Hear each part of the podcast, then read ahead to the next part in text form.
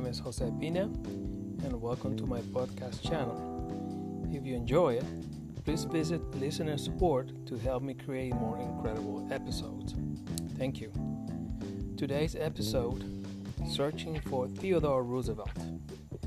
Theodore Roosevelt was born October 27, 1858, in New York City.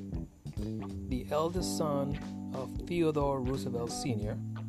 and Martha Bulloch Roosevelt, also known as Mittie. At the age of six, young Theodore watched President Lincoln's funeral procession through New York City. Between the years 1876 and 1880, he attended Harvard College in Cambridge, Massachusetts. When he was 19 years old, his father, Theodore Roosevelt Sr., dies in New York City. On June 30th, 1880, at the age of 21, he graduated magna cum laude from Harvard College. From, from here on, he became an author, a cattle rancher, president to the Board of Police in New York City, an assistant secretary of the Navy, a war hero with the rank of colonel, governor of New York, vice president of the United States, and later on the 26th president of the United States also a Nobel Peace winner. As a leader, President Roosevelt offered us many lessons. Here are some of his most famous messages. Number one, believe in your message through the use of sincerity and intensity of conviction. Number two, leaders compose their own speeches in collaboration with the best available minds. Number three, strive for clarity of expression. A public man is to be condemned if he fails to make his point clear. Here's an example of President Roosevelt scripted phrases that became lethal bayonets to his stricken foes. The man who loved other nations as much as his own country stands on a par with a man who loves other women as much as his own wife.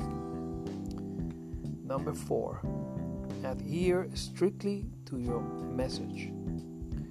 President Roosevelt took great care that his speeches will advance, not distract from his intended message.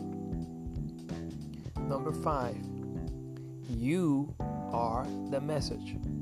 His vision for America had traits of his character vigorous, assertive, honest, gentle, generous.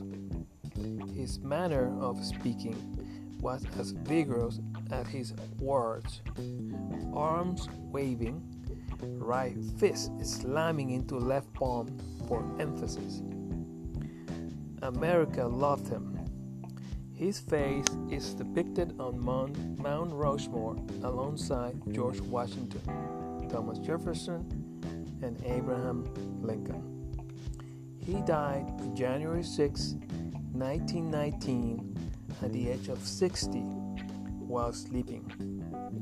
In his words, one of his most famous uh, quotes it is not the critic who counts, not the man who points out how the strong man stumbles, or where the doer of deeds could have done better. The credit belongs to the man who is actually in the arena, whose face is marred by dust and sweat and blood, who strives valiantly, who errs and comes short again and again because there's no effort without error or shortcoming. Who knows the great enthusiasm, the great devotion, who spends himself in a worthy cause, who at the best knows in the end the triumph of high achievement, and who at the worst, if he fails, at least fails while daring greatly, so that his place shall never be with those cold and timid souls who know neither victory nor defeat. Theodore Roosevelt. With that, we end our first episode of Searching for Theodore Roosevelt.